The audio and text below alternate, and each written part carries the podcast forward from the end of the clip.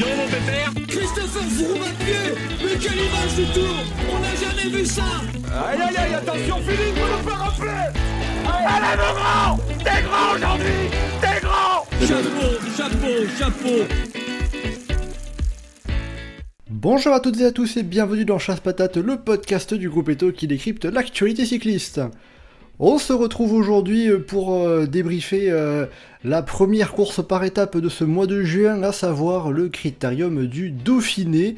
On s'était euh, quitté sur le débriefing en direct du Tour d'Italie, premier grand tour de la saison. On se retrouve pour le débriefing de la première course de préparation au deuxième grand tour de la saison, le Tour de France, ce mois de juin qui va nous emmener petit à petit vers la grande boucle avec euh, déjà euh, ce critérium du Dauphiné, un passage obligé pour bon nombre de prétendants en général euh, sur la grand-messe de juillet, avec notamment Jonas Vingegaard, le vainqueur sortant du Tour de France qui s'est imposé la semaine dernière sur les routes du critérium du Dauphiné et a remporté le classement général devant Adam Yates et Ben O'Connor, pour rappel.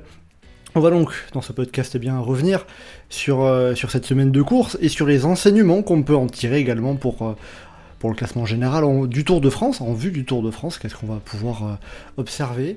Euh, et on va donc parler de tout ça avec euh, nos trois chroniqueurs du jour. Anselme pour commencer. Salut Anselme Salut Mathieu, salut tout le monde Alors Anselme, rassuré de la présence d'un Espagnol dans le top 10 du classement général du, du Dauphiné? Ouais, mais il est chez Neos, donc c'est pas drôle. et Carlos Rodriguez, en l'occurrence, 9ème du général juste devant euh, Julien Alaphilippe et derrière euh, Torsten Tren. Euh, on complète l'équipe avec Titouan. Salut Titouan. Mathieu, salut tout le monde. Et enfin, le notre troisième larron pour compléter l'équipe en beauté, Louis. Salut Louis. Salut Mathieu et salut à tous. Et eh bien voilà, vous avez tout, vous avez le programme, et aussi restez bien jusqu'à la fin, puisqu'on aura un petit mot sur la série Netflix qui est sortie sur le Tour de France la semaine dernière, et aussi un petit point prono sur les prochaines courses à venir, notamment Tour de Suisse, Championnat de France. Voilà, avec tout ça, je vous ai planté le décor, vous avez le programme complet de ce podcast. Attention au départ, chasse patate, c'est parti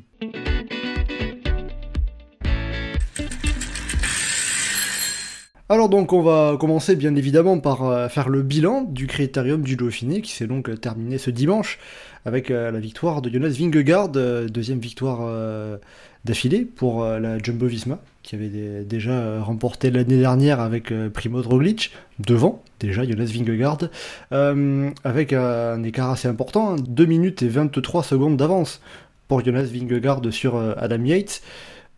Euh, faut aussi noter que euh, Jonas Vingegaard lui-même un peu étonné de, l'avance qu'il a pris sur ses adversaires sur cette semaine.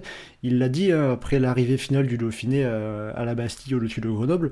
Il a dit Je suis un peu surpris par les écarts, même si je sais que je suis en bonne condition. Alors, ma première question, c'est pour commencer vraiment sur Jonas Vingegaard, est-ce que vous aussi, vous êtes surpris de l'avance, de l'écart qu'a mis Jonas Vingegaard sur, ses plus proches poursuivants au, classement général? Mais t'as vu qu'il joue un peu la fausse modestie parce que bon, on sait qu'il est au top de sa forme, enfin, un peu, ne serait-ce qu'un peu en forme, il, il bat à peu près tout le monde sur ce genre de profil. Il n'y a pas non plus, il y avait pas non plus un des six mutants euh, sur, sur, la liste de départ. Il y avait ni Roglic, il y avait ni Pogacar, euh, l'inquiéter au, au, très haut niveau en montagne. Donc euh, non, c'est pas si étonnant, je trouve. On sait que bon, il a un niveau moyen excellent et euh, ses adversaires euh, sont soit des outsiders, soit des coureurs hors de forme, pas hors de forme ou euh, pas encore à leur top. Je pense à Richard Carapace ou Mikel Landa. Donc oui, assez peu surprenant. Anselme, est-ce que tu penses toi aussi que euh, Jonas Vingegaard, euh, il fait un peu la langue de bois, de la fausse modestie à dire euh, un peu surpris par ses écarts quand même bah, C'est surprenant enfin, quand on regarde le classement général final, mais en soi, il n'y a pas sur les différentes étapes, il n'a pas non plus complètement assommé tous ses adversaires. Enfin, à chaque fois, ça s'est fait à coup de, de trentaine de secondes à peu près. Donc euh, oui, enfin sur la semaine c'est un gros écart, mais euh, sur les étapes il était au-dessus, mais c'était pas non plus indécemment au-dessus, euh, surtout quand on sait que bah, les coureurs devant qui ils sont enfin devant qui ils sont, devant qui il est, notamment Adam Yates, ne sera pas forcément le leader de, de son équipe. Et puis on s'est aussi rendu compte qu'il y a pas mal de leaders qui seront probablement parmi les prétendants au podium au mois de juillet, qui étaient clairement pas du tout en forme sur ce Dauphiné. Donc euh, les, enseignements sont divers. Évidemment, il va le jouer euh, à l'intox. Enfin, il a un peu assommé quand même ses adversaires. Euh, moralement, si en plus le type te dit ouais, j'étais pas, je suis pas si bien que ça, et pourtant il met 2 minutes 20, c'est malin. Enfin, psychologiquement, ça leur peut leur foutre un coup, sachant que déjà ils doivent se savoir en dessous de lui. Mais Ouais, bah, puis enfin, après aussi, il y a un truc qui est, qui, qui est quand même marquant, en tout cas moi ça m'a marqué, c'est le Dauphiné, on est habitué ces dernières années, même depuis un moment, parce que ça se joue à pas grand chose. Euh, j'ai regardé 2 minutes 23, euh, ça peut être peu ou beaucoup, mais c'est quand même euh, seulement le 2, le, il faut remonter à 30 ans pour retrouver un écart plus important entre le vainqueur et son dauphin sur le Dauphiné. C'est-à-dire faut remonter à 93. Ah moi, enfin, moi, ça m'a fait penser clairement à l'époque un peu Sky euh, Ineos, notamment dans l'étape de la Croix de Fer, je crois, où euh, t'as Walter qui roule, il écrème, il s'écarte, Vingegaard il part, et puis bah c'est fini derrière. Ah, il y a un moment où on a presque cru que Catila Walter il allait partir tout seul jouer l'étape. bah, il aurait pu nous faire une porte, il s'écarte, hop, et puis il fait troisième de l'étape après. Bah, à, la différence quand même qu'à l'époque de la Sky, sur le Dauphiné, tu voyais pas ça. Sur le Dauphiné, Froome, il était pas au-dessus des autres comme l'était comme l'était Vingegaard euh, cette année. La démonstration dont tu parles, tu le voyais derrière sur euh, la Pierre Saint-Martin, sur le Tour de France. Sur le Dauphiné, c'était beaucoup plus serré. Là, ce qui marque, c'est qu'il y a vraiment une jambe d'écart entre Vingegaard et le reste de la classe. Quoi. après, sur le Dauphiné, c'était souvent face à, à, Contador ou des gars comme ça, donc forcément. Euh, Ouais, enfin, reste que c'était la même concurrence que sur le tour. Globalement, il y avait peu de ses adversaires qui avaient le Tour de Suisse. Il y avait Quintana. Et euh, pas souvenir qu'il y avait beaucoup de ses adversaires qui, qui fuyaient le Dauphiné comme ça. Hein. Après, le problème, c'est que les adversaires qu'on attendait, enfin, ceux qui sont le plus forts sur le papier derrière, c'est euh, Henrik Mas, Landa, Godu. Enfin, c'est ces noms-là qu'on attendait, et puis bah, ils sont tous euh, autour de la 20e place. on, attendait quand même aussi Carapace, quand même. Ouais, mais limite, Carapace, c'est. J'ai pas envie de dire que celui qui m'a le plus rassuré, mais euh, ok, il s'est fait péter le caisson sur. Euh, après son attaque euh, sur la cinquième étape. Oui, sur, la cinquième étape, ça, ça, ça, les bas. Là où Vingegaard gagne. En même temps, il a été capable de faire sauter tout le monde sauf Vingegaard.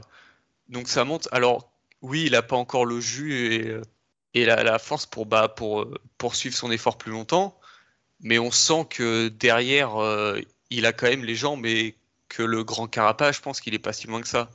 Mais du coup, concernant euh, Jonas Vingegaard, c'est quoi la conclusion de, de l'écart de l'avance qu'il a mise euh, C'est les explications, c'est tout simplement il y, y avait personne qui était qui y a personne qui pouvait être à son niveau, que ses adversaires potentiels sont au même niveau de forme que lui. c'est ça un petit peu si, si je comprends bien? Il y a un peu de tout, je pense, ouais. Puis le fait aussi que derrière, ça s'est vite rabattu sur euh, des accessites et jouer le podium, plus que sur euh, tenter euh, le tout pour le tout. Bon, après, on, parle pas mal de l'écart parce que si on devait analyser la tactique de Jumbo Visma, c'est assez vite vu. quoi. C'est un peu le côté je suis le plus fort, j'attaque, j'accélère et je prends du temps à tout le monde. Il n'y a pas forcément grand chose d'autre à, en dire en fait. Hein, quand, quand tu as l'équipe, le coureur qui est le plus fort. Mais euh, peut-être même par rapport à l'équipe qui est autour de, Jonas Vingegaard. Alors, euh, certes, hein, c'est pas forcément euh, l'équipe type que, pourra présenter Jumbo Visma sur le Tour de France, mais vous en avez pensé quoi? Je trouvais Benoît très costaud, par exemple, notamment sur le, week-end, où il a affiché un vrai bon niveau, je trouve, en montagne. C'est plutôt rassurant parce que c'est pas. En plus, en l'absence de Kruijswijk, c'est toujours bon d'avoir des, équipiers sur lesquels tu pensais pas vraiment t'appuyer aussi longtemps en montagne, voir, enfin, les voir répondre présent. Euh, nous, tu vois, pour moi, c'est pas un mec qui pourra accompagner très loin Vingegaard à la montagne, mais euh, là, le niveau affiché est quand même plutôt intéressant. Si je m'attarde que sur lui. Anselme, Titouan, euh, quelque chose à rajouter euh, concernant les équipiers de qu'avait Jonas Vingegaard sur ce critérium du Dauphiné? Dans le sport, j'ai trouvé Dylan Van Barle assez en jambes. Et il, paraissait rassurant, je ne sais pas si c'est le terme, mais il paraissait clairement en bonne condition. Et surtout en montagne, notamment, bon, on sait que déjà à l'époque chez Ineos, il faire de très belles étapes en montagne, mais là, vraiment, on sent qu'il est prêt. je l'ai vu dans la Bastille, il avait l'air d'avoir beaucoup de pédales et globalement sur, sur les étapes de montagne, il avait beaucoup de pédales, il semblait à l'aise. Je crois que c'était un des trois derniers coéquipiers avec euh, à suivre Vingegaard, donc euh, franchement bien. Anselme, quelque chose à ajouter concernant Vingegaard, la Jumbo dans son ensemble Bah non, mais finalement, ouais, que Kruijswijk n'a pas manqué. Alors il manquera peut-être sur le tour, euh, vu que la course est plus longue, mais là, bah, de manière peu surprenante, ils ont répondu présent tous.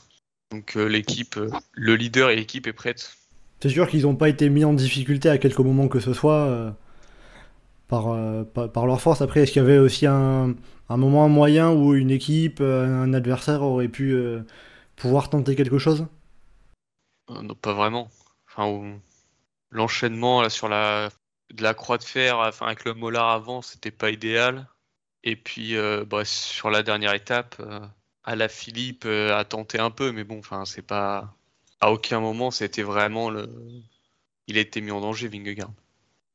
Oui, on a vu hein, justement sur cette dernière étape les Jumbo Visma qui ont, contrôlé l'avance de l'échappée pour, pour éviter de se retrouver dans une position où Philippe était maillot jaune virtuel en position de prendre le maillot jaune. C'est sans Philippe, c'était peut-être une échappée qui, pouvait prendre beaucoup, plus de champs. Là, ça leur a fait aussi un peu, entre guillemets, un, test en vue du Tour de France pour euh, contrôler une échappée et ne pas la laisser filer vraiment très loin. Alors qu'il y avait euh, quand même un sacré pédigré devant. Bon, voilà, donc en tout cas, concernant euh, Jonas Vingegaard et la Jumbo Visma, qui a remporté donc le Critérium du Dauphiné 2023, après avoir gagné l'année dernière avec Primoz Roglic devant Jonas Vingegaard, cette fois pas de doublé. on va quand même parler aussi des, autres coureurs qui sont présents dans ce top 10 et au-delà, puisque pour le coup il y aura peut-être euh, davantage à dire, euh, puisque Vingegaard était euh, un peu au-dessus du lot, on va le dire ainsi. déjà, si on regarde les autres, en tout cas ceux qui sont bien classés, proches au classement général peut-être, est-ce qu'il y a des coureurs qui pour vous ont particulièrement fait bonne impression, marqué des points, que ce soit dans leur tête ou dans la tête des, adversaires en vue du Tour de France? Ah, Damiette. Adam Yates, euh, deuxième du classement général. Ce Dauphiné, qu'est-ce que ça va lui, pouvoir lui permettre en vue sur le Tour de France? Alors même si euh, dans son équipe, Pogacar sera toujours le leader absolu, on sait qu'il revient de blessure et on sait aussi que bah, Vingegaard c'est le vainqueur sortant. Et euh, bah, Yates, il peut avoir le rôle de Roglic sur le dernier Tour de France, à savoir le, gars qui sera là pour titiller Vingegaard, il est suffisamment fort pour que ce soit une menace et que bah, la Jumbo ne puisse pas lui laisser du temps comme ça gratuitement. Et euh, donc ça peut être euh, un allié de poids pour euh, Tadej Pogacar pour dynamiter la course à grande échelle. Donc c'est plus un allié de poids que potentiellement pouvoir être un leader de rechange si Pogacar n'est pas en mesure de prendre le départ du tour et pas suffisamment bien, bien remis une fois sur le départ bah, Je sais pas si ce qu'il peut espérer euh, en tant que leader unique. Euh, c'est plus un coureur que je verrais euh, profiter à la rigueur d'une situation de course pour faire vraiment un gros résultat. S'il se retrouve par un coup du sort leader unique de UAE, je, je pense qu'il peut espérer un top 5. Après. En plus il euh, y, a, une limite pour lui, euh, pour, pour, pour toi concernant Adam Yates Ouais, je, même, enfin, il a déjà fait quatrième, mais depuis, euh, ça reste quand même plus, on est plus sur du fond de top 10. Enfin, les deux derniers tours qu'il fait, il finit 9 Pour moi, si vraiment il y a plus, il a profité justement de, de que Jumbo marque Tadej Pogacar et que lui puisse récupérer du temps. À la pédale, je pense qu'il il a un bon top 5 mais que le podium, c'est un peu, c'est la marche un peu plus haute, euh, un peu trop haute pour lui. Louis, qu'est-ce que tu en penses de, ton côté d'Adam Yates Quel rôle ça peut lui mener euh, sur le Tour de France au vu de, sa performance sur le Dauphiné?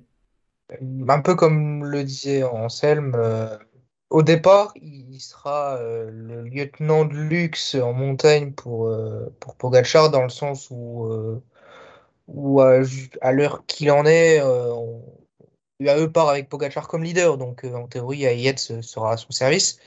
Maintenant, on ne peut pas écarter évidemment la question de la condition de, de Pogacar, même si a priori ça devrait aller. On verra. C'est le terrain qui, qui, parlera. Mais ce que je trouve intéressant avec Yates, euh, c'est qu'à la différence, par exemple, d'un Kus chez Jumbo Visma, Yates, il va pas se relever en première semaine. Yates, il restera au contact. Au général, il sera, je pense, même presque protégé pour être justement ce, deuxième larron qui peut venir mettre un peu le trouble et du coup euh, créer un surnombre en montagne qui peut mettre en difficulté la Jumbo Visma. À la différence, voilà, par exemple, de Kuss. C'est un truc que je trouve qui pourrait être intéressant. Et on parlait notamment de Roglic l'année dernière. Euh, si on a eu ce qu'on a eu là au col du Granon avec Roglic et Vingegaard qui harcèlent Pogacar, c'est parce que Roglic, on sait ce qu'il est capable de faire. Et même s'il était blessé, euh, Pogacar, il s'en méfiait. Et, euh, si, si Roglic n'était pas aussi bien placé au général, euh, bah, Pogacar aurait pu par exemple le laisser partir et, et on n'aurait pas eu tout ce phénomène d'harcèlement. Là, si tu as deux mecs vraiment placés au général, c'est comme ça que tu harcèles un leader. On l'a vu, on l'a vu l'année dernière au Granon. Enfin, c'était euh, surtout dans le Galibier, mais euh, non, c'est ça, Télégraphe, Télégraphe Galibier, c'est ça dans le dans Oui, c'est bah, bah, c'est euh, Roglic attaque au sommet du Télégraphe, puis toute la partie basse du Galibier, c'est euh, l'enchaînement des attaques entre Roglic et, et Vingegaard. Voilà. Bon, ça se passera pas, je pense pas qu'on aura la même scène euh, dans un autre enchaînement de col, mais c'est voilà, c'est le jeu d'équipe, c'est le, c'est collectivement qu'on peut piéger un leader, on l'a vu l'année dernière. Donc c'est-à-dire que en, en, comparant à ce qu'on a pu voir cette semaine sur le Dauphiné, euh, Adam Yates euh, serait plus utile en tant que numéro 2 qu'en tant que numéro 1 euh, face à Jonas Vingegaard. Bah, dans le sens où, euh, pour moi, Pogacar est le leader incontesté, mais c'est le terrain qui parlera. Si jamais il n'est pas au contact sur les premières étapes, bah là, on a Adam Yates en, on va dire, en joker là-dessus. Titouan, qu'est-ce que tu en as pensé d'Adam Yates sur, sur cette semaine, sur ce Dauphiné qu'on a vu ces, derniers jours? Bah, Pas grand-chose j'ai pas l'impression qu'on a pris grand chose de plus par rapport euh, à ce qu'il a montré sur ses capacités. Ah, c'est un très très très bon coureur euh, sur des courses d'une semaine, ça voilà. En montagne, euh, il avait des étapes qui lui convenaient. il a bien limité la casse à une garde, c'était clairement le meilleur derrière le, danois. Mais je pense que dans son collectif, face à Jumbo Visma, je pense pas qu'il sera un soutien à Pogachar. Même pas, je pense pas qu'il sera un soutien inutile ou pas. Je pense qu'il peut être un soutien utile. Mais avec ce qu'il a montré sur euh, les grands tours qu'il a fait en co-leader, enfin même on pense à l'année dernière où euh, il était co-leader avec euh, Thomas, surtout. Là, je pense qu'il sera plutôt en roue libre, pas en roue libre, en électron libre plutôt, et euh, qui jouera sa carte pour faire un top 5, 6 de son côté, quitte à pourquoi pas essayer de dynamiter comme euh, justement euh, Anselme et, et Louis. Mais euh, mais Tavik, là, il va jouer plutôt le top 5 et euh, il a montré qu'il avait les capacités. Et je pense que c'était cette course, c'était aussi une manière de montrer à sa, à sa hiérarchie euh, que bon, il pouvait, il avait des gens pour, euh, pour avoir ce niveau face à Vingord. Oui, mais... un, peu de, un peu de rassurer, voilà. de dire, euh, vous inquiétez pas les gars, je peux être là, je peux répondre présent. Exactement. Mais après, est-ce que bon, est-ce qu'il va vraiment être utile à Pogacar? Est-ce que Pogacar a vraiment besoin de quelqu'un euh, comme Yates pour pour l'aider, je sais pas. Sachant qu'en plus, Yates a rarement montré des vraies capacités d'équipier. Enfin, euh, c'est rarement muet dans ce rôle, à vrai dire. Euh, alors justement, tu disais euh, Adam Yates, on n'a pas n'a pas appris grand chose de lui sur ce Dauphiné. Euh, Est-ce que pour toi, il y a un coureur dont on a appris quelque chose euh, en positif, on va dire, euh, parce qu'on parlera un peu des, des déceptions ensuite euh, sur, sur, ce Dauphiné? Je dirais Jay Hindley, parce que bon, il me semble que c'est la première fois qu'il prépare vraiment le Tour. Là, il a un statut de, de vainqueur de grand tour désormais il reste toujours dans l'ombre et là il a montré quand même que bon, il avait la forme qui montait. Ça va être son euh... premier Tour de France, oui, Hindley, le vainqueur du Giro 2022. Il a la forme qui monte, on le sentait euh, de mieux en mieux au fil des étapes et je trouve qu'il a été assez impressionnant sur les sur l'étape euh, où Ingord justement met, un, met un gros écart euh, sur l'étape 5. Enfin, impressionnant, il a fait une belle étape. Puis euh, ouais, il a montré qu'il était présent en montagne. Euh, en chrono, il répondait bien, bon, mais ce sera inutile sur le tour. Et ouais, lui, je pense qu'il confirme, qu enfin, il a confirmé qu'il qu sera présent en juillet. Anselme, euh, Jay Hindley, euh, il a de, il t'a donné confiance sur ce qu'on pourrait voir de lui en juillet? Et disons qu'il a répondu présent pour être là et pour, on va dire, assurer quelque chose. Euh, mais il m'a pas donné confiance dans le sens où euh, je me dis euh, ah ça va être c'est un gars qu'on va voir à l'attaque en juillet, il va être là, c'est sûr, il peut aller chercher le podium. je regardais ses résultats depuis sa deuxième place sur le Giro, il a fait un abandon au Giro et puis l'année dernière il fait premier du Giro et dixième de la Vuelta. Donc globalement il sera, enfin il répond assez présent. Ça peut être un candidat sérieux au podium. Après, à voir ce que avoir le déroulé de la course, ça reste le Tour de France. Comme tu dis, il le découvre. Je pense qu'il, dans l'ensemble, il répondra présent. Mais euh, c'est pas le, forcément le coureur qui m'a vraiment impressionné euh, cette semaine. C'est-à-dire que toi, tu t'attendais à voir euh, Janine attaquer et tenter des choses euh, cette semaine? Bah, pas forcément attaquer, mais on... en fait, Hindley, c'est un coureur que je, je sous-estime beaucoup. Il, est très fort, mais j'arrive pas à le voir comme un prétendant sérieux. Bon, c'est bien de le reconnaître, hein, comme ça on peut rajouter plus de euh, à la note que tu lui mets. Mais euh, enfin, pour moi, c'est vraiment au meilleur, il aurait dû au moins être au niveau. Euh. Là, il est à une minute à peu près. Donc, j'aurais mis, enfin, il est quasiment dans les temps de, Jack Egg. Pour vraiment qu'il met, enfin, ouais, dans s'il avait été au niveau d'Yates, je me serais dit, ok, il est vraiment là en forme. Après, bon, le Tour de France, c'est dans, c'est pas tout de suite. Il y a encore euh, quasiment trois semaines. La préparation est encore longue. Oui. et puis, comme on dit, la, troisième semaine, elle est dans un mois et demi. c'est ça, oui, tout à fait. Euh, Louis, est-ce que tu as un coureur euh, à rajouter après Adam Yates et Jay Hindley? Alors moi, ça sera peut-être pas sur le plan du général, mais euh, assez impressionné par le niveau affiché par Giulio Ciccone, quand même. Euh, je trouve que c'est quand même à, relever. Euh, bah, il, il, fait un numéro vraiment sur la dernière étape qui va remporter à la Bastille. Franchement, chapeau. Et puis, il ne pas oublier non plus qu'il gagne le, sprint du groupe maillot jaune sur l'étape de, de Volant. Donc il, est vraiment costaud. Alors je ne sais pas s'il a des ambitions au classement général pour le, Tour de France. Je vois qu'il y a normalement Moseux également dans son équipe. Mais moi je le vois bien comme euh, le, baroudeur qui sera capable d'aller gagner 2-3 euh, étapes en montagne. Parce que franchement le niveau qu'il affiche c'est assez impressionnant. Bah, c'est vrai que cette saison, euh, on l'a vu sur, sur, sur, Tirreno, sur le Tour de Catalogne, euh, plutôt jouer le général. Euh, je crois que c'était l'année dernière, je crois il me semble, qu'il il avait annoncé vouloir vouloir tenter de jouer les le, en, vraiment encore les classements généraux avant de voir s'il pouvait encore avoir quelque chose à faire sur les classements généraux ou vraiment tout miser sur le sur les étapes en tant que baroudeur. Euh, l'année dernière, ça avait été compliqué. Il a vu, il a vu quelques problèmes aussi. Là, cette année, bon, euh, le Giro, on sait ce qui s'est passé pour lui. Il a pas pu le faire. Il se rabat sur le Tour de France. C'est peut-être l'occasion, euh, entre guillemets, presque limite l'occasion ou jamais pour lui de montrer qu'il est en mesure de, de, jouer un classement général sur un grand tour, ce qu'il a jamais encore pu montrer jusqu'à présent. Ouais, clairement, il, a la bonne tête du coureur qui va être dans le top 5, top 8 général pendant genre 15 jours et peut-être du coup s'effondrer sur le sur les dernières grosses étapes de montagne, mais euh, ouais, un peu il, affiche une sacrée forme. Un peu à la Baoke Molema, quoi. Ouais, ou à la Galopin aussi, qui, qui, avait fait sur 2-3 années un peu comme ça, où il était premier français du général et après il s'effondre un peu sur les, dernières étapes. Bon, euh, Tito Anselme euh, du Chicone, il vous a marqué vous aussi sur ce, sur ce Dauphiné cette semaine? Il a montré que c'était presque le grand favori pour le maillot à poids. il me semble qu'il avec cet objectif affiché, et euh, ouais, entre son punch, euh, ah, ses facultés en montagne, ses facultés à prendre les bonnes échappées, ça risque euh, Et puis ouais, sa forme en montagne, quoi, globalement. Sur la Bastille, en plus, il a fait euh, une très belle montée, le même temps que Jay Hindley, il me semble. Ce qui montre une belle forme, parce qu'il s'est quand même pas économisé, il a attaqué, il a fait tout le travail dans solitaire. Et euh, ouais, comme lui, il m'a agréablement surpris. Bon, après, je vais pas rajouter euh, grand-chose par rapport aux autres, mais voilà. Bon, alors on a quand même parlé euh, du euh, deuxième, du quatrième et du euh, vainqueur du classement de la montagne. Euh, pouvez pas non plus qu'on qu'on s'arrête là sur les bonnes notes sans parler du troisième du général, ça ferait un peu ça ferait un peu tâche.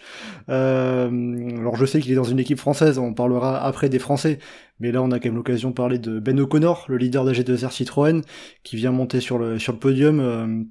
Troisième du Dauphiné pour la deuxième année consécutive.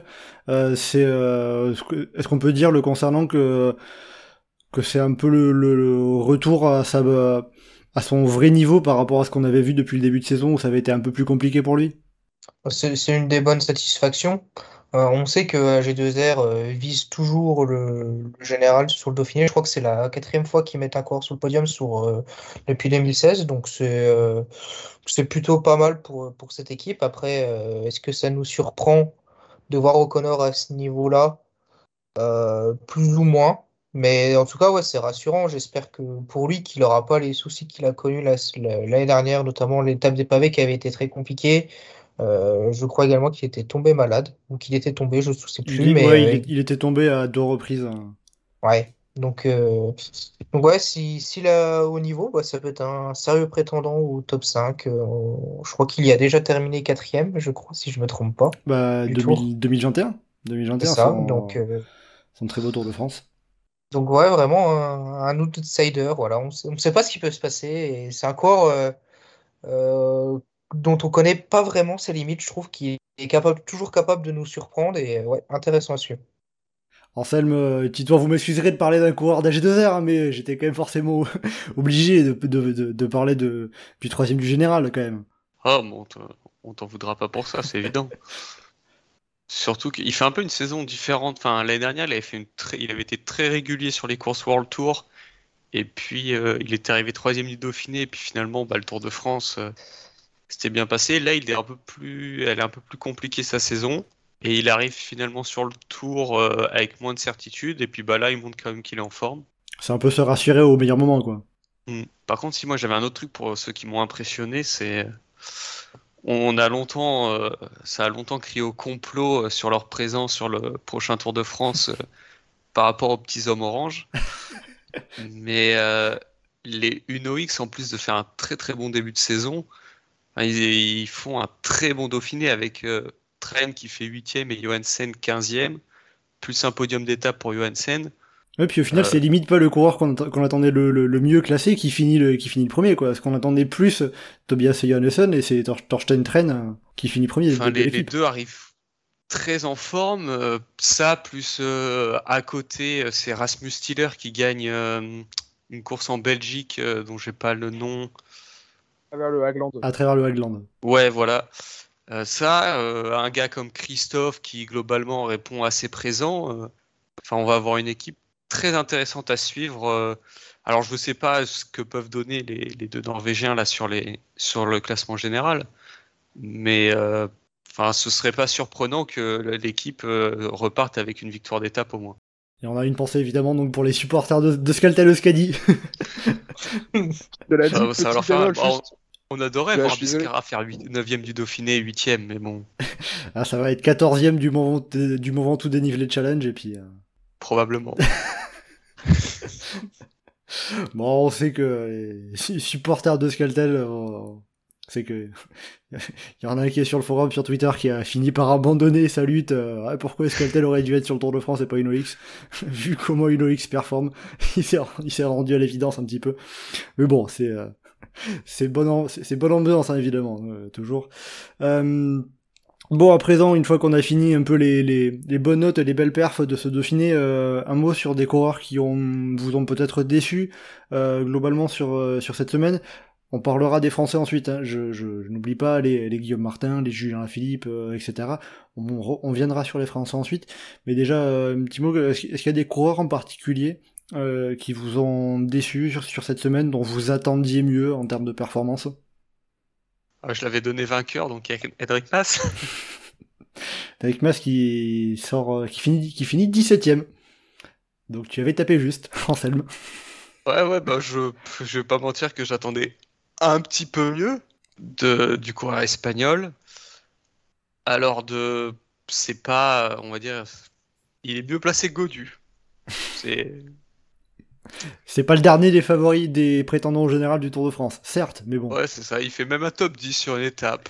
Il finit quand même à 8 minutes 40 de, de Jonas Vingegaard, quoi. Ouais, non, c'est pas, c'est pas très très rassurant. Après, euh, on sait que bon, l'année dernière, euh, il avait pas fini le Dauphiné. On sait que c'est aussi que c'est un coureur euh, qui qui vise l'enchaînement Tour Vuelta. Donc, si globalement les coureurs essayent évitent d'être en forme trop tôt avec l'enchaînement, avec cet enchaînement-là, encore plus, il faut faire attention à pas arriver trop vite en tôt. Trop vite en forme trop tôt. Sinon, c'est un coup à finir le Tour de France cramé et faire une Volta fantomatique. Donc, je pense qu'il ne sera pas complètement euh, à la ramasse en juillet. Hein. Donc ça, c'est l'explication que tu avais oublié il y, a, deux semaines quand tu avais donné ton favori pour le Dauphiné. Oui, tout à fait. ouais, j'avais regardé la start list, mais... Euh, et tu t'étais emballé euh. Ouais, forcément. Et puis Vingegaard avait déjà été pris par un autre. Je pouvais pas... fallait un peu essayer de... Il fallait changer. Prendre le contre-pied. non, mais je pense que bon... je l'attendais quand même peut-être aller fond top 10, ça aurait été quand même plus rassurant. Là, il est quand même assez loin. Je suis pas, enfin, on va dire que c'est pas complètement inquiet pour l'Espagnol. Hein. Je pense qu'il devrait être dans le jeu en juillet. Mais euh, c'est pas forcément ce qu'il y a de plus rassurant, c'est sûr, que à l'approche du Tour de France. Euh, Louis, de ton côté, est-ce que euh, tu as, est-ce que c'est Enric Mas qui t'a déçu, parti... qui, t'aurait déçu particulièrement sur cette semaine, ou un autre coureur que, que, que, tu, que tu espérais mieux? Euh, je crois que c'est Anselme qui en parlait et j'étais pas qui en parlait en début d'émission et j'étais pas forcément d'accord sur son avis, c'est Richard Carapaz. Euh, alors euh, je lui reprocherai pas du tout son esprit on va dire combatif d'avoir essayé de mettre en difficulté Vingegaard et les autres favoris notamment sur l'étape de Salins-les-Bains mais moi justement c'est un petit peu déçu physiquement euh, après ce qu'il nous avait montré sur euh, la Mercantour classique, où euh, bon, après la concurrence c'était ce qu'elle était, hein, c'était donc Lenny Martinez notamment.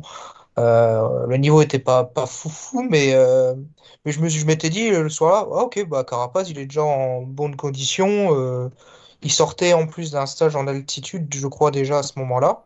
Je me dit, bah ouais, on pourra, pourra le voir dans les, aller au moins dans les dix premiers du, du général sur le Dauphiné. Et, finalement, on a vu que physiquement, ça répondait pas forcément comme il le, il le voulait. Donc, euh, donc voilà, moi, c'est plus Carapace que j'ai trouvé en dedans par rapport à ce qu'il avait montré juste avant. Après, c'était sur une course d'un jour, c'est toujours particulier de, comparer. Mais ouais, si je devais en donner un, euh, ça serait Carapace. Après, voilà, j'accepte le débat et qu'on soit pas forcément d'accord.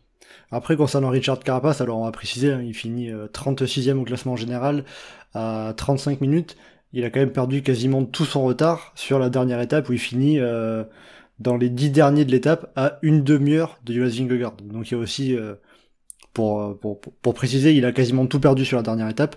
Euh, Spécialité IF, puisque Chavez fait pareil, il perd 24 minutes sur cette étape. Justement, Salm, alors on, on, va, on va revenir un, peu dessus. Comme toi, tu le défendais au début du podcast, tu disais qu'il avait fait plutôt une bonne course. Euh, Qu'est-ce que Qu'est-ce que tu as à dire Qu'est-ce que tu as à répondre à Louis pour euh, défendre ah, le champion d'Équateur C'est pas forcément une bonne course parce que euh, le résultat n'est pas là, mais il s'est montré incisif. Alors je ne sais pas s'il se sentait fort ou si euh, il avait envie de, de s'essayer. Enfin, quand sur, sur une attaque, on est capable de mettre tout le monde à distance, sauf Vingegaard, bah, c'est quand même rassurant sur le niveau. Alors, il a manqué le, je sais pas si on va dire l'endurance, la, résistance euh, pour poursuivre son effort. Je pense que euh, le, petit coup, le boomerang qui s'est pris, il a peut-être un peu freiné sur les autres jours. Mais euh, je, enfin, moi, je suis pas inquiet et je pense que il va arriver au Tour de France suffisamment frais et en forme. Et qu'à ce moment-là, c'est pour moi peut-être le, troisième homme derrière le Slovène et, le Danois. on complète donc euh, notre euh, tour du notre tour des déceptions, on va dire un petit peu comme ça. Euh, Titouan, euh, qu'est-ce que tu citerais? Est-ce que tu rejoins Louis sur Richard Carapace, Anselme sur Henrik Mas ou un autre coureur qui t'a qui, dont, tu espérais mieux? Je rejoins surtout Anselme sur Henrik Mas parce que Richard Carapace m'a pas particulièrement déçu, même s'il m'attendait à mieux. il s'est montré offensif, il a montré il pouvait avoir des jambes pas trop mauvaises. Bon, le bénéfice du doute. J'aurais pu citer David Godu, mais. Euh, on y reviendra après pour les Français. Mais voilà, je vais pas, j'ai pas envie de tirer sur l'ambulance, ça fait encore mal. mais euh, bah, on parlait de, euh, de Skeltel. Euh, je vais penser à Mikel Landa, qui a été assez décevant. Il a fait un Dauphiné assez anonyme, alors qu'il avait un parcours en montagne relativement à sa convenance. Puis on sait qu'il vise le tour. c'est une des dernières années où il a l'âge de le faire. Il va avoir 34 ans, il commence à se faire vieux. Et euh, il n'a pas été très flamboyant, alors que sur ses courses de prépa, il peut se montrer assez bon. il y a des exceptions, évidemment, on pense à Tour des Alpes en 2022, euh, avec leur podium. Mais euh, voilà, Mikel Landa était assez décevant, je le trouve, euh, et euh, assez supporté par sa formation Bahreïn. davantage du Jack Egg qui sort du Giro, qui avec la, la surcompensation a fait top 5-6 et, a laissé son leader assez loin dans les classements. Donc c'est-à-dire que pour Mikel Landa, ça va être euh, peut-être compliqué d'arriver au, top au Pays Basque pour espérer prendre le maillot jaune dès les premiers jours. Quoi. Ah oui, là c'est sûr. dans tous les cas, de base, le profil euh, lui correspond pas. A fortiori quand il y a Van et Van Der Poel et Pogacar et Vingard en face. La mission maillot jaune dès le premier jour était compliquée. Et euh, je pense qu'il sera pas, il limitera très bien la question les Pyrénées, mais il va falloir qu'il se retape d'ici là. Et euh, voilà pour, pour qu'il puisse délimiter le peloton en juillet. Donc voilà pour ce bilan international, on va dire, du critérium du Dauphiné. À présent, je vous propose d'évoquer les coureurs français. on va déjà parler du positif, euh, à commencer par euh, le coureur qui est le mieux classé au classement général. Déjà, je vous propose euh, Guillaume Martin, sixième du classement général. alors j'ai été regardé hein, sur une course par étape World Tour d'une semaine, même sur une course par étape World Tour tout court. C'est son meilleur résultat depuis Paris-Nice 2021. donc est-ce qu'on peut dire que pour Guillaume Martin, cette sixième place, comme à l'époque hein, sur Paris-Nice en 2021, ça vient donner, des, donner de bons espoirs en vue du Tour de France, c'est bon signe euh, pour juillet? Oui. ça, ça veut dire que ma question était nulle et que t'as pas envie de répondre en main.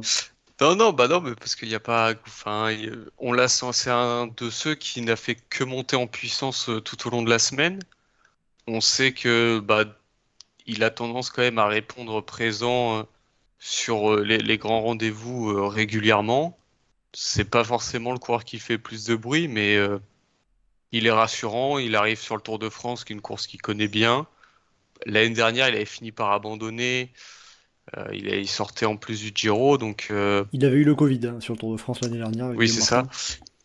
Et il sortait d'un Giro, pas forcément en demi-teinte, mais on en attendait un peu mieux, même s'il avait été assez bon sur certaines étapes.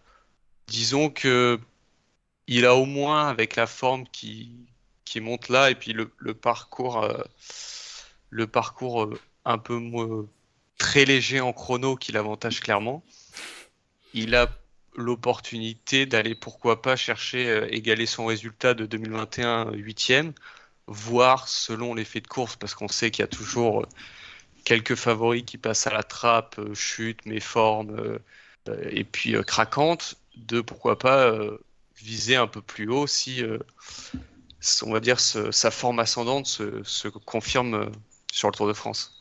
Louis, qu'est-ce que tu en penses de Guillaume Martin sur ce critérium du Dauphiné euh, C'est une belle perf, il est à sa ou il, simplement il est à sa place quand on voit qu'il devance Louis Mentis et Torsten Tren bah, ce, qui est rassurant surtout, c'est la montée en puissance. c'est comme l'a dit Anselme, c'est qu'il il, fait un bon chrono pour son niveau, ce sur ce, qu'on sait de lui qu'il est capable de faire, c'est plutôt correct. Euh, et puis voilà, le niveau ouais, est augmenté au fil des jours. Donc, euh, moi, j'ai j'ai bien aimé également sa gestion de l'effort, notamment sur la, montée de la Bastille, où, euh, où il a, il a jamais cessé de, grappiller des places euh, un par un. Enfin, je trouve que dans la gestion de l'effort, c'était plutôt sympa. Puis je pense qu'il a fait le boulot euh, en termes de dans sa prépa. On sait notamment qu'il a été faire un petit stage euh, dans des chambres hypoxiques du côté de Prémanon dans le Jura. Donc, donc c'est pour expliquer rapidement, c'est dans des chambres où on simule une altitude qui peut aller bah, jusqu'à 4500 mètres. Alors je sais pas à quel, à quel niveau il l'a mis dans, dans ces chambres, mais, mais en tout cas, à Prémanon, on n'est pas à 4500 mètres. Non, on est à 1200 pour être exact, mais, euh, mais donc voilà, je pense que la prépa s'est bien passée. Euh, j'ai vu notamment qu'il était prévu au moment tout dénivelé de challenge, mais que finalement il n'y participera pas. Donc je pense qu'il jauge que son niveau est, est suffisant et que peut-être que pour le moment il faut plutôt prioriser sur de la récupération post-Dauphiné euh, pour mieux monter en puissance après pour le tour. Donc euh, je pense qu'il est rassuré sur sa condition et, euh, et qu'on va pouvoir au moins vibrer pour le Tour de France. Voilà, il faut juste espérer qu'il lui arrive pas de soucis. Et on parlera des championnats de France plus tard, mais curieux. Curieux de voir s'il va y aller déjà, parce qu'on sait que parfois les leaders euh, boycottent, entre guillemets, le championnat de France à une semaine tour, mais euh, curieux de voir qu'il est capable de faire là-bas. Entre, entre, casser entre, casser le Pays Basque, euh, bon, on aura l'occasion d'y revenir à la fin de ce podcast. Euh, Titouan, pour finir concernant Guillaume Martin, euh, quelque chose à ajouter par rapport à ce qu'ont dit Anselme et, et, Louis sur, sur la performance du grimpeur normand? Moi, j'ai presque peur qu'il soit en forme trop tôt. Euh, finalement. Oui, il paraît quand même assez fort. Mieux que euh, il a montré euh, d'autres fois.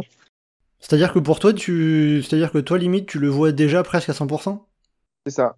En fait, j'ai peur qu'avec son sa frustration de son début de saison, qu'il a lui-même jugé le, le pire depuis le début de sa carrière, j'ai peur qu'il ait trop travaillé, qu'il en ait beaucoup trop fait à l'entraînement et euh, arrive du coup en forme maintenant, mais que sur euh, pendant trois semaines et pendant trois semaines, il a un peu plus de mal.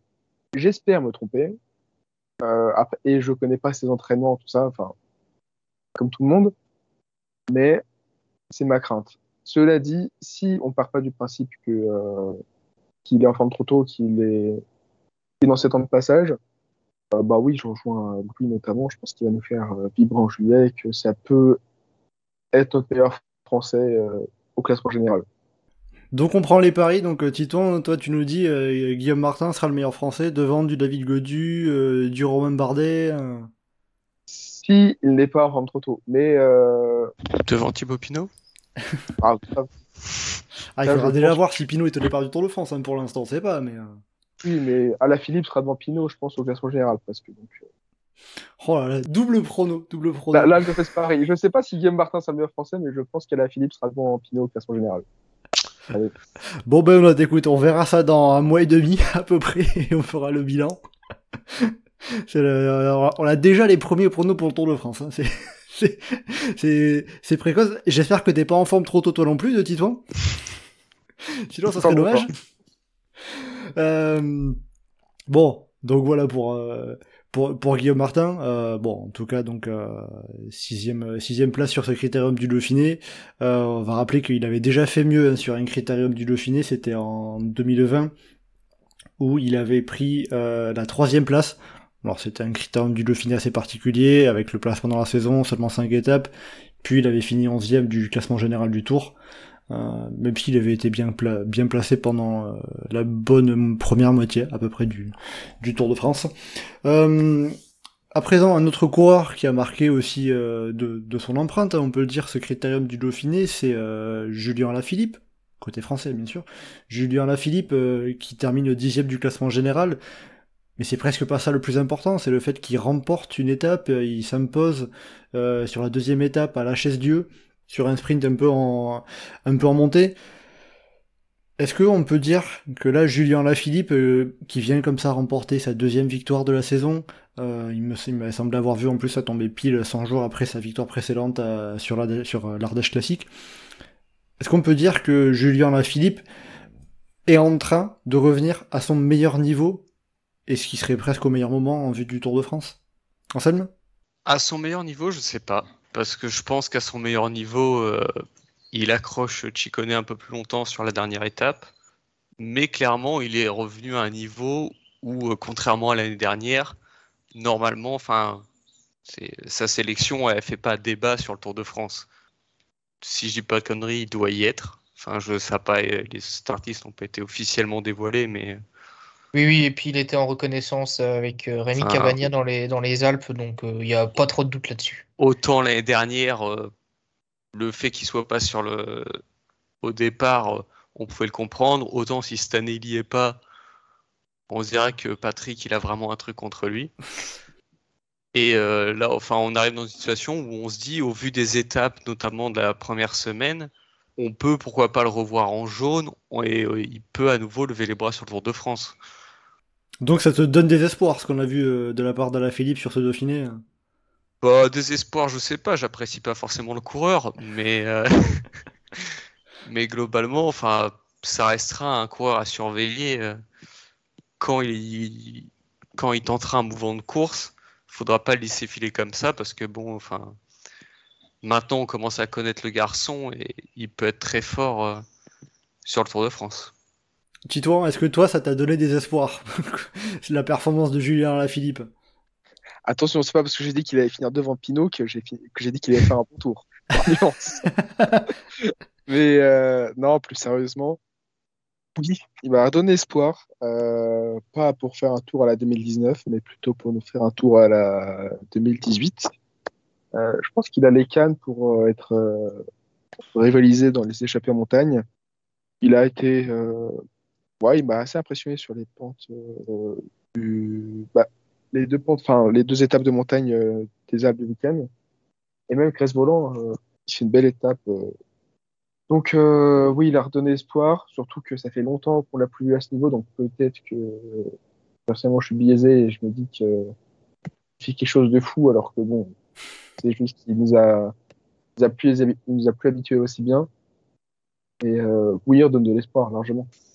Et Louis, pour compléter, euh, on est en train de retrouver euh, le vrai Julien, entre guillemets Dans la lignée de la vie de, de Titouan, ouais, il met des garanties hein, sur, euh, sur sa condition. Là-dessus, il n'y a pas trop de doute. Enfin, le revoir peser sur la course comme ça, le sprint qui sort, bon, ok, il bat Carapaz euh, et l'arrivée était assez particulière parce que ça faisait pendant 5-6 minutes, les coureurs étaient en prise sur une portion un peu en faux plat.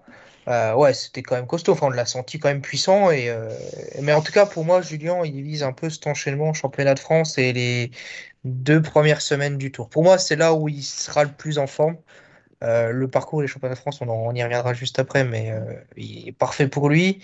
Et ce début de Tour de France avec les, étapes dans le Pays Basque et on va dire des étapes pyrénéennes qui sont pas insurmontables.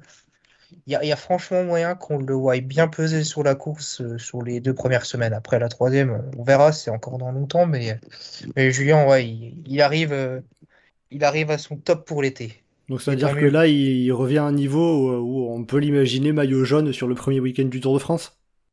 Bah, je, pense qu'on est tous d'accord pour dire qu'il va faire partie des prétendants. Et que dans tous les cas, c'est la meilleure carte pour son équipe euh, bah, pour aller chercher ce maillot jaune.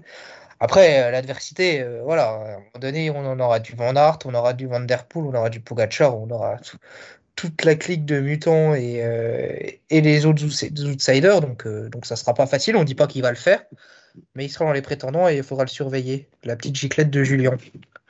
Bon ben voilà, autre belle euh, performance côté côté tricolore, euh, qui a donc été euh, l'un des deux Français à remporter une étape. On n'oublie pas évidemment la victoire d'étape de, de Christophe Laporte, le premier jour qui avait ainsi et le troisième jour. on était très bien parti sur ce Dauphiné, Laporte vainqueur de deux étapes et qui en avait profité pour porter pendant plusieurs jours aussi le maillot jaune.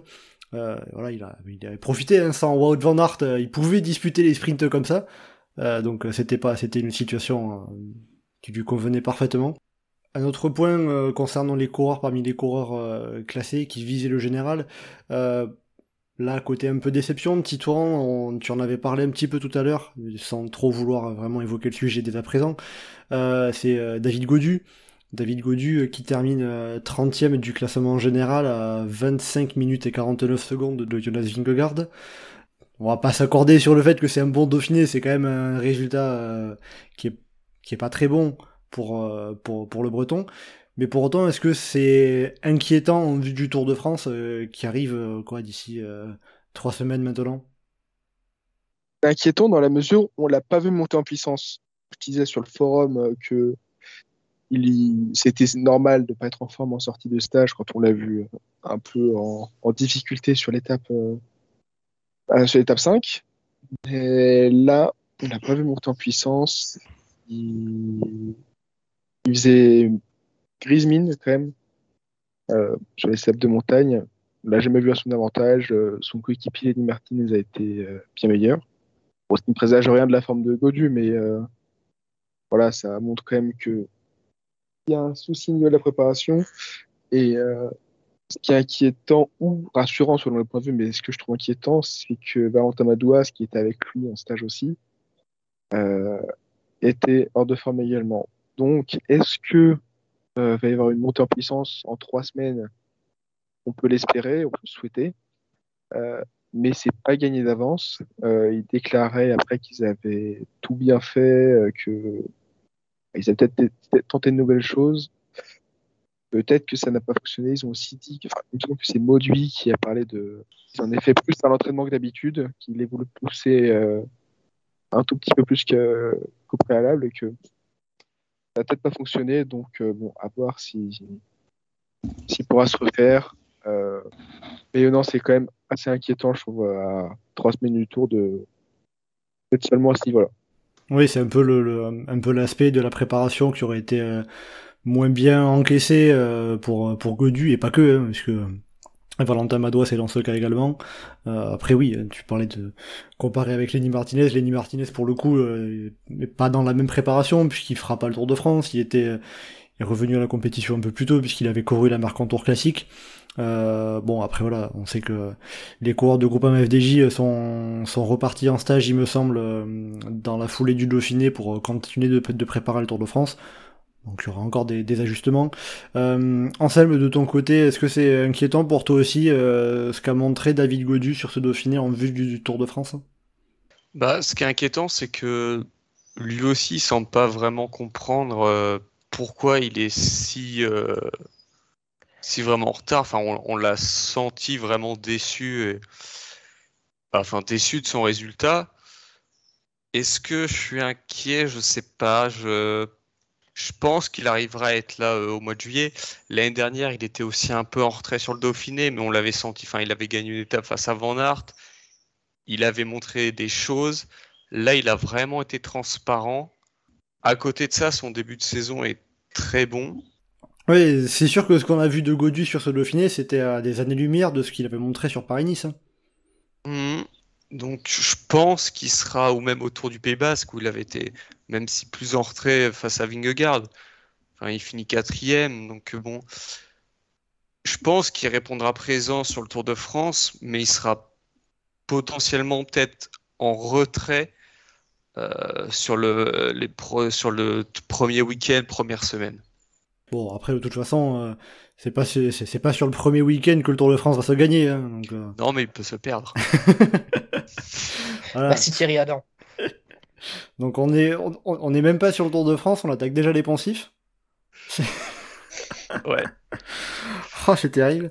Euh, bon, après, pour euh, revenir un peu sur, le, sur, sur, David Godu, sur les déclarations un peu, j'avais lu que Godu, me semble, avait dit un peu, dans, dans- un peu en substance qu'il avait vu sur la, notamment sur la cinquième étape que ça, ça suivait pas, ça, ça marchait pas, et que dans la tête un peu, il était presque un peu limite déjà passé à autre chose, à, se, à penser plus au Tour de France qu'au Dauphiné en lui-même. Il y a peut-être un peu ce côté-là où se dire, euh, bon, bah, la première étape s'est pas bien passée. Je sais que le général c'est un peu c'est un peu fichu. Maintenant, je vais euh, faire attention à moi et repasser en mode préparation plutôt que vraiment en course et euh, fa- faire attention à pouvoir vraiment revenir à temps comme il faut pour le Tour de France. En fait, là, ce qu'il faut savoir, c'est est-ce que le, la- on va dire que la contre-performance du chrono a été un coup de massue mental et qu'il l'a sorti complètement de la course? Ou, ou est-ce qu'à ce moment-là, il se dit, bon, bah, ok, la forme, elle n'est pas encore là à 100% et je rebascule vraiment dans ce côté prépa.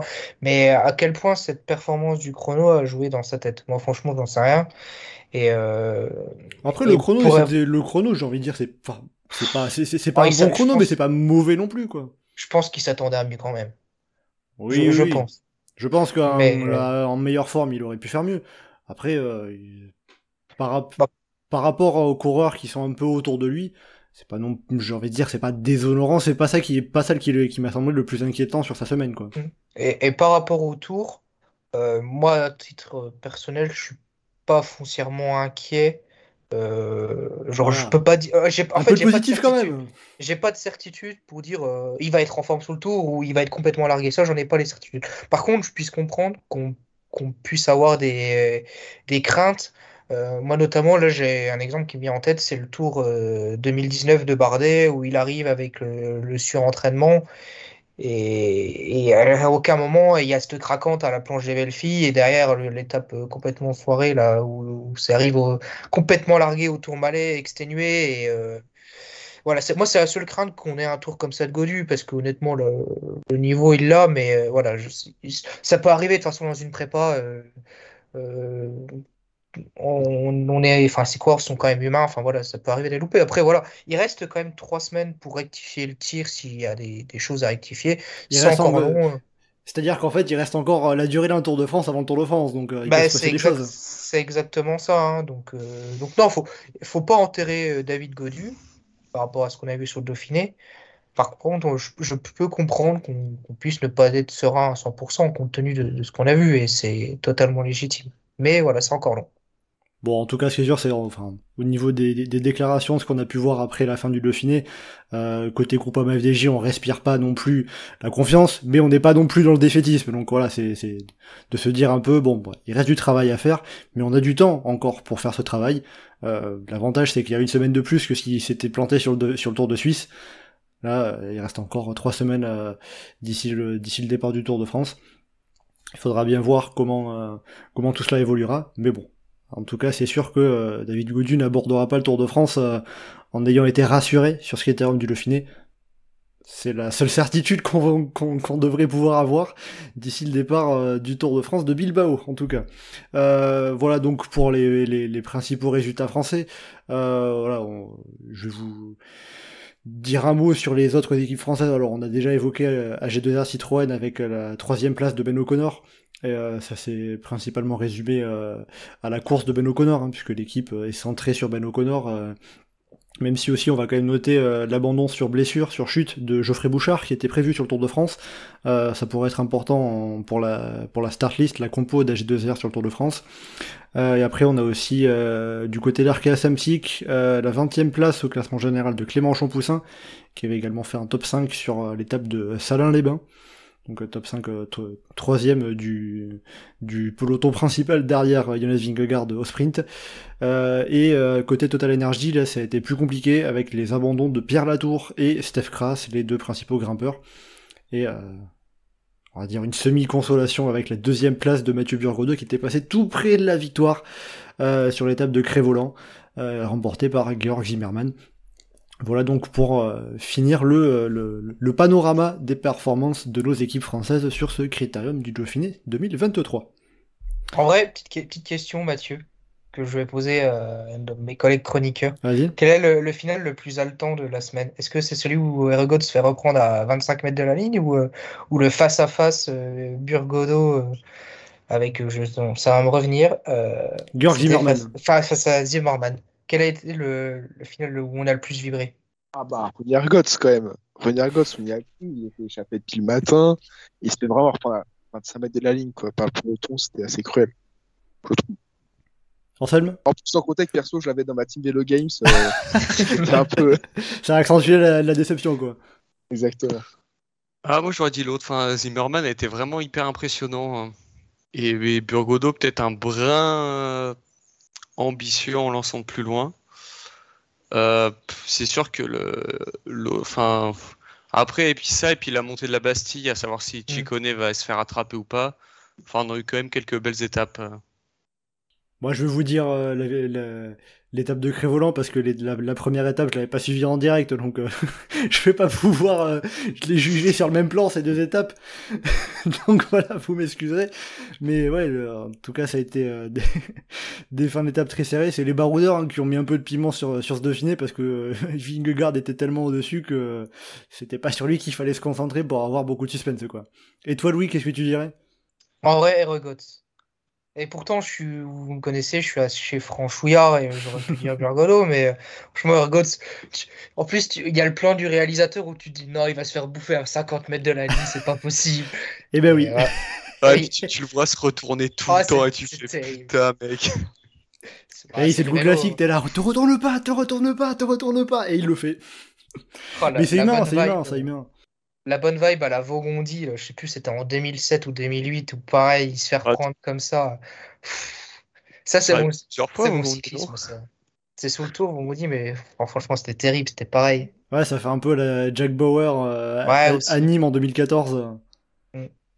C'est ça. Ah, c'est la- l'aspect cruel du cyclisme. Bah, c'est c'est comme ça, mais euh, c'est ça aussi, c'est ça aussi qui fait que c'est que c'est beau à voir, c'est les, les les émotions, le suspense euh, quand c'est serré. Euh, bon, voilà en tout cas donc pour euh, pour ce critérium euh, du Dauphiné, ce qu'on a pu voir d'ensemble, on n'a pas tout évoqué bien évidemment, mais on a fait le principal bilan pour le classement général et en vue du Tour de France, donc évidemment. Euh, avant de finir, euh, un petit mot aussi sur euh, l'autre événement de la semaine. C'était euh, la sortie jeudi, euh, non pas de Pro Cycling Manager, mais du- de la série Netflix sur le Tour de France. Euh, bon, là, attention spoiler, à la fin, c'est Jonas Vingegaard qui gagne aussi. Il a gagné deux courses cette semaine. Bref, bon, petit retour comme ça euh, rapidement sur euh, ce que vous en avez pensé, messieurs par rapport à l'objectif que ça peut avoir, on sait que ça avait ça, a été euh, fabriqué, conçu par euh, la boîte de production qui fait aussi la série sur euh, la F1, Drive to Survive, qui est notamment connu, qui, a qui, a fait partie des éléments qui ont redonné un peu de popularité à la Formule 1. Déjà, alors euh, Anselme, euh, dans l'équipe, c'est toi qui as le plus euh, vu la série. hein, pour l'instant, à nous quatre, on n'a toujours pas vu tous les, épisodes, mais on va y arriver. Donc on va pas forcément donner un avis d'ensemble sur la série. Alors après, si vous qui nous écoutez, vous avez tout vu, surtout n'hésitez pas à nous le dire aussi. Mais du coup, Anselme, toi sur ce que tu as vu de la série et aussi des retours que tu as pu voir, qu'est-ce que tu en as pensé hein? Bah moi déjà, enfin Drive to Survive, j'avais adoré la série. Je suivais déjà la F1 à l'époque, donc euh, moins à fond que le cyclisme, mais euh, suffisamment pour pas euh, être le public ciblé. Et globalement, je pense pas qu'on ait le même engouement sur le sur le vélo que sur la Formule 1, parce que déjà autant la première saison de Drive to Survive, j'avais trouvé ça super. Autant là, j'ai vraiment du mal. Que ce soit les angles d'approche, euh, la façon dont c'est monté, de... il y a des moments, enfin, on sent qu'il y a une envie de rendre ça dynamique, mais ils prennent aussi trop longueur sur des trucs. On se concentre sur vraiment certains aspects et on en oublie toute une partie. Et autant ça peut marcher sur euh, avec la F1 où tu as 22 équipes, enfin 22 pilotes, euh, 10 équipes, 11 équipes. Non, 10 équipes, 20 pilotes. Tu vas y arriver, Euh, là c'est les maths, c'est compliqué. on est à la fin, ça, com- ça, ça se complique. Mais euh, enfin là, t'en as, quand tu as 170 coureurs, 22 équipes, Et encore, ils en ont sélectionné 8, hein, dont, euh, dont Ouais, qu'on voit quasiment pas hein, dans, dans c'est même pas la moitié. On loupe plein de trucs. Ça se focalise globalement vraiment sur, euh, pour l'instant, là où j'en suis, sur euh, Vingegaard, Pogacar, un brin Thomas pour le général. T'as quelques passages sur des coureurs euh, Pinot, euh, Van Aert, euh, Jacobsen avec même à la Philippe du coup avec tout l'épisode Quick Step. Il y a un épisode sur, euh, sur Jasper Philipsen aussi. Après, ouais, euh, il y a aussi euh, un peu la trame IF, mais qui est presque en décalé parce que ils ont, ils sont ni dans les sprints, ni dans le, ni dans le classement général. Donc c'est, euh, Après, c'est là aussi où c'est c'est peut-être plus compliqué de raconter des histoires sur le Tour de France que sur la F1, dans le sens où la F1, bah, tout le monde court euh, pour euh, juste finir le mieux placé à l'arrivée, alors que le, le- sur le Tour de France, il y a plein d'objectifs différents. T'en as qui vont viser le classement général, d'autres les étapes, d'autres les- des échappées, d'autres des sprints, euh, le classement de la montagne. euh, ouais. Et puis, enfin, la façon dont c'est mis, ça dégage pas, enfin, il y a pas, ça dégage pas les mêmes émotions. Et puis, c'est pas, euh, enfin, c'est pas euh, récité, scénarisé d'une façon où tu comprends bien tous ces enjeux-là. On sent qu'il y a quand même un parti pris de mettre en avant euh, vraiment le classement général, le maillot jaune, où Steve Chenel, enfin, il en fait des tonnes sur euh, ce maillot jaune. euh, là, tout le monde veut le porter. Bah, c'est un peu dans l'idée de, de, de, de vulgariser pour le, le, le grand public Ah, qui découvrirait c'est un peu ça, quoi. évident, mais enfin, puis autant, moi j'ai pas encore vu, mais t'as la descente de Peacock qui, du Galibier qui va faire des belles images, mais euh, enfin, d'un point de vue d'image, c'est quand même beaucoup moins spectaculaire que de la F1. Et t'as pas ce, forcément ce truc pour le profane de frisson de la vitesse, c'est moins parlant. Enfin, tu vois en peloton, mais à l'image, tu ressens beaucoup moins la tension vraiment de ce que ça peut être, notamment sur les premières étapes. Pour le coup, c'est marrant parce que j'ai regardé les premiers épisodes avec ma copine euh, parce que je voulais avoir euh, un, avis un peu extérieur, comme euh, elle regarde pas, sinon elle suit pas vraiment le, cyclisme en dehors. Et elle m'a fait une réflexion par rapport à ça. Elle trouvait que c'était, enfin, elle a découvert que c'était beaucoup de stress et elle pensait pas qu'il y avait autant de stress, de tension dans la course. Alors c'est bizarre. Enfin, du coup, moi, j'ai pas trouvé ça si stressant comparé à. Peut-être qu'on est juste habitué et puis c'est tout quoi. Ouais, et puis même, enfin, tu vois, genre même dans la descente ou un truc, enfin, il y a cette histoire où Thomas euh, explique à sa femme, euh, on voit sa chute quand. Ouais, sur le Tour 2015 où il est euh, percuté par Warren Barguil. Par Barguil, et il explique qu'il roule à 80-90 et puis il nous met des images à côté. Et après, dans descente, et où tu vois enfin, Pogachar qui boit un coup à son bidon. Donc, il n'y a pas ce truc. Donc je pense pas que l'effet soit le même que Drive to Survive. Ça, des gens vont peut-être connaîtront peut-être mieux le vélo sans forcément s'y intéresser. Peut-être que des gens du coup vont suivre le Tour de France cette année et euh, selon le cru qu'on aura, ça jouera sur euh, potentiellement un nouveau public. Mais je suis pas sûr qu'il y ait un engouement euh, pareil que pour la F1.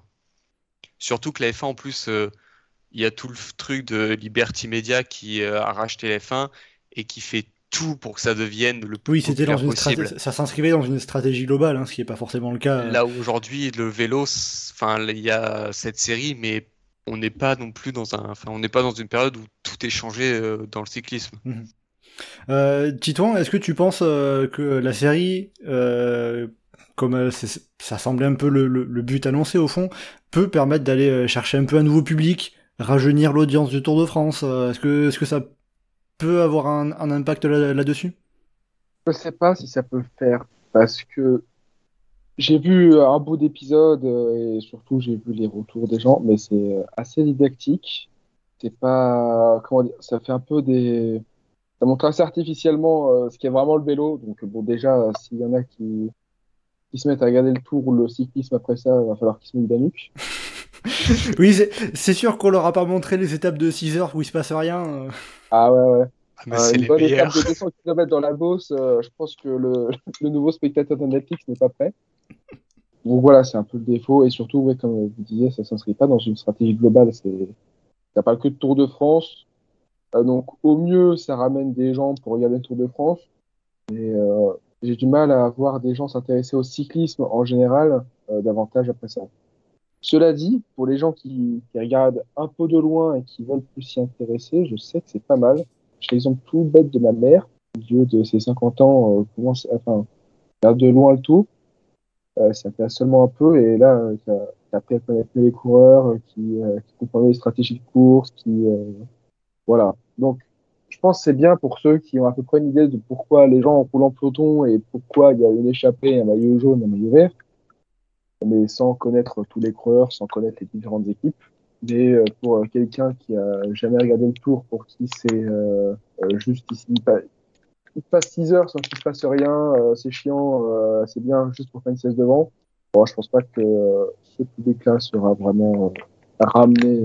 Oui, puis déjà, c'est pas sûr qu'ils aient l'envie de regarder une telle série. Hein. C'est aussi la question. toujours de base, quelqu'un qui n'est absolument pas intéressé par le Tour de France, est-ce qu'il aura envie d'aller se plonger dans une série sur le Tour de France? Non, mais sans forcément parler de ne pas être intéressé, juste euh, ne, pas, ne pas connaître et euh, être un peu curieux, mais sans avoir jamais vu ou compris quoi que ce soit. Et ça, je pense pas que le public de genre soit vraiment. Euh, puisse être vraiment touché. Après, je ne demande qu'à me tromper, même si euh, j'ai peur aussi que. Ouais, les aspects un peu fantasmés du. Enfin, fantasmés, trop mis en exergue soient, soient interprétés. C'est vrai que justement j'avais vu euh, euh, un site qui recense un peu les, les, les statistiques euh, de, des séries Netflix par pays et qui montrait au final les, les deux pays me semble où la série marche le mieux en termes de hiérarchiquement par rapport aux autres séries dans, aux autres séries dans le pays, c'est au final des pays qui sont quand même plutôt bien intéressés au cyclisme. C'est en l'occurrence la Belgique, La Belgique, on, sait à quel point c'est un pays qui aime le vélo. Et le Danemark, euh, avec le départ du Tour de France du Danemark et la victoire de Jonas Vingegaard, il y avait peut-être un peu plus cet intérêt à, aller suivre la série, qui avait été développé par la course l'année dernière. Donc euh, voilà, en tout cas en France, ça reste dans ce qu'on a pu voir euh, depuis la sortie sur les quelques jours, c'est dans le top 10 des, séries vues par jour. Bon, c'est déjà c'est déjà pas mal.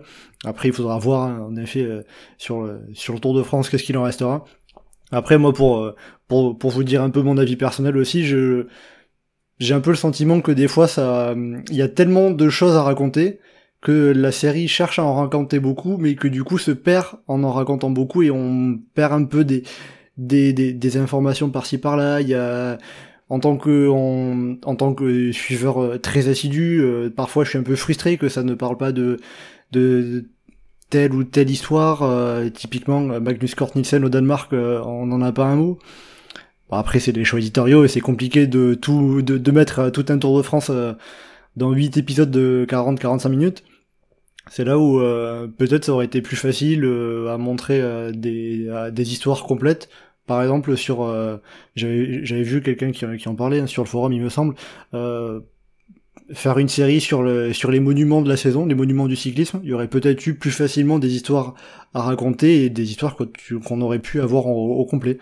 Bon, après, voilà, ça c'est c'est une autre histoire. Et puis pour avoir les cinq monuments ensemble, il faut quand même avoir euh, ouais, RCS, euh, ASO. Et Flanders Classique, donc euh, qui n'est pas non plus gagné d'avance. voilà, donc. bon, en tout cas, voilà, si, si, jamais vous avez envie, hein, voilà, on n'est pas là pour, pour, vous, pour vous vendre la série, c'est donc sorti sur Netflix la semaine dernière. Voilà, on sait que il y en a qui ne sont pas abonnés, qui n'ont pas envie de s'y abonner, ben, vous avez le droit et j'ai envie de dire que si vous êtes déjà particulièrement assidu, entre guillemets, vous ne regardez rien, il n'y a rien de, de, révolutionnaire là-dedans. C'est, on va dire des. Il faut mieux un abonnement JCN que ça, quoi. ça, oui, je suis d'accord. C'est plus rentable, on va dire. Il y, il y aura plus de, plus, plus, de choses intéressantes à, en découvrir.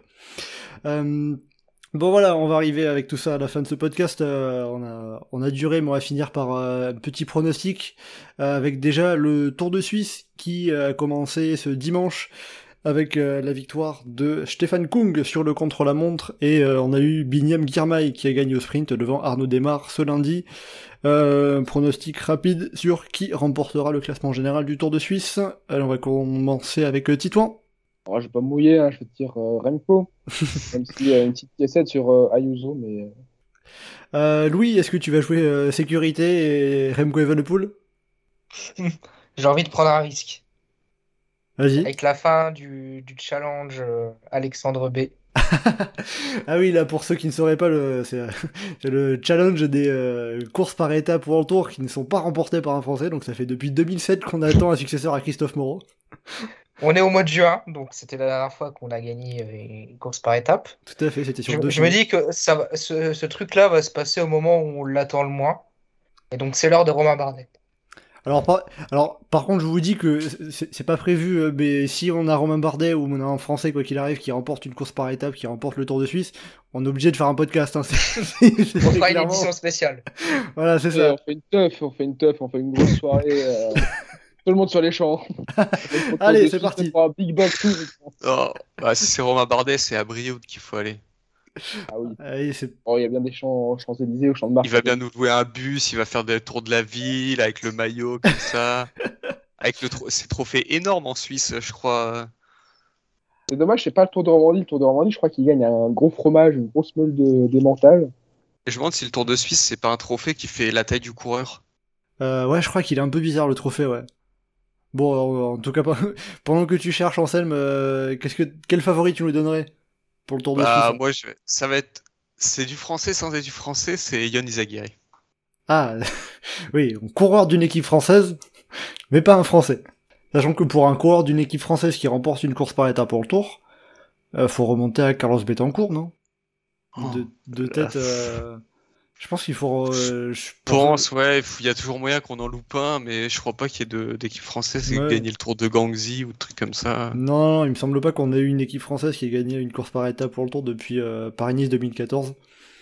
Et c'était à G2R. À Groupama, ils ont gagné le Tour 2019. Donc, euh, Ah oui, c'est vrai, c'est vrai, c'est vrai. Le Allez, forcing. je remue le couteau dans la plaie. Allez, allez, encore. Euh, bon, euh, deuxième pronostic euh, pour vous laisser.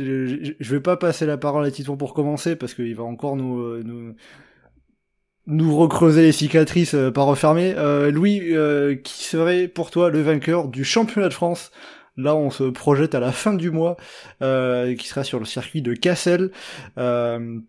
Euh, et qui sera, quand même pour préciser, un circuit différent du circuit euh, traditionnellement emprunté pour les 4 jours de Dunkerque. On aura quand même une montée pavée, mais on aura euh, surtout la montée euh, qui sera au sommet de laquelle sera jugée l'arrivée, qui sera beaucoup plus pentue avec des passages au-delà des 10%. Donc ce sera une montée euh, très difficile. Voilà, bon, quel- quelques mots pour le pour ce circuit de Cassel. Euh, Louis, quel serait ton favori, ton pronostic pour le championnat de France?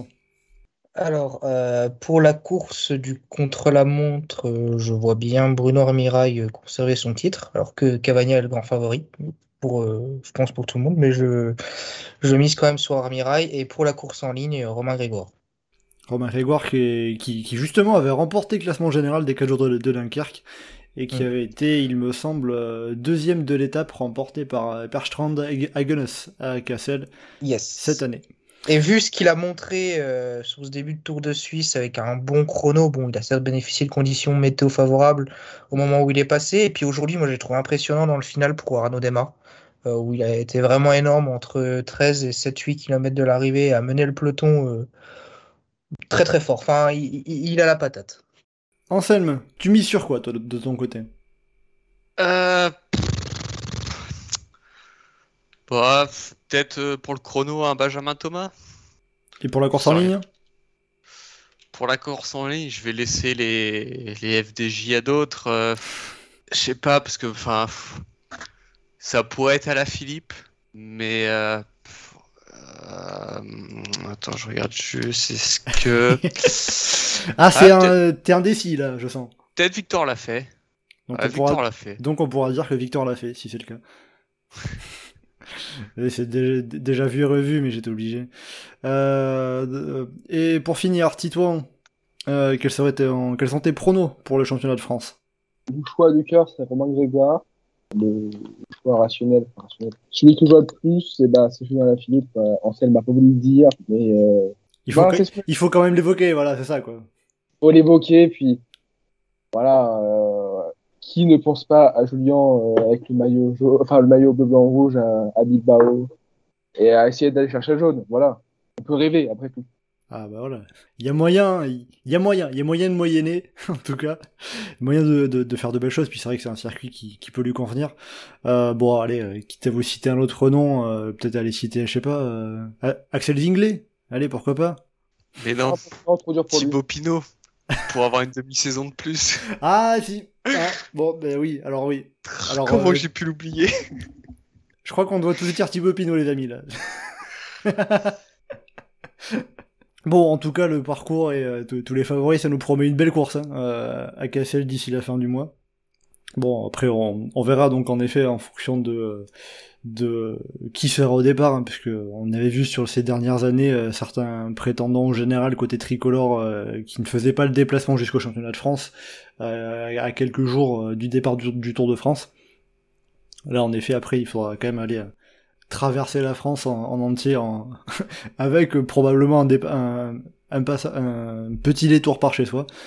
Donc bon, on sait qu'il y il y a très certainement euh, un ou deux ou un peu plus de coureurs qui, feront l'impasse sur, euh, sur ces championnats de France. Euh, bon voilà, en tout cas donc pour, ces pronos, pour terminer ce podcast de débrief du critérium du Dauphiné. Merci beaucoup Louis, Anselme et Titouan d'avoir été en ma compagnie pour ce podcast. Et euh, pour le prochain podcast, euh, à moins d'une victoire française hein, sur le Tour de Suisse, on se retrouvera d'ici deux semaines pour la présentation du Tour de France. On vous présentera le parcours, les favoris, les coureurs à suivre, etc.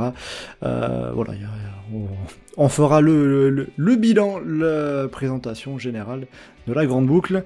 Et en attendant, euh, comme d'habitude, vous pouvez nous retrouver sur le site et le forum du groupe Eto, legroupeeto.fr, ainsi que sur nos différents réseaux sociaux, Twitter, Facebook et Instagram. N'hésitez pas à commenter, liker et partager ce podcast. Merci beaucoup et à bientôt dans Chasse Patate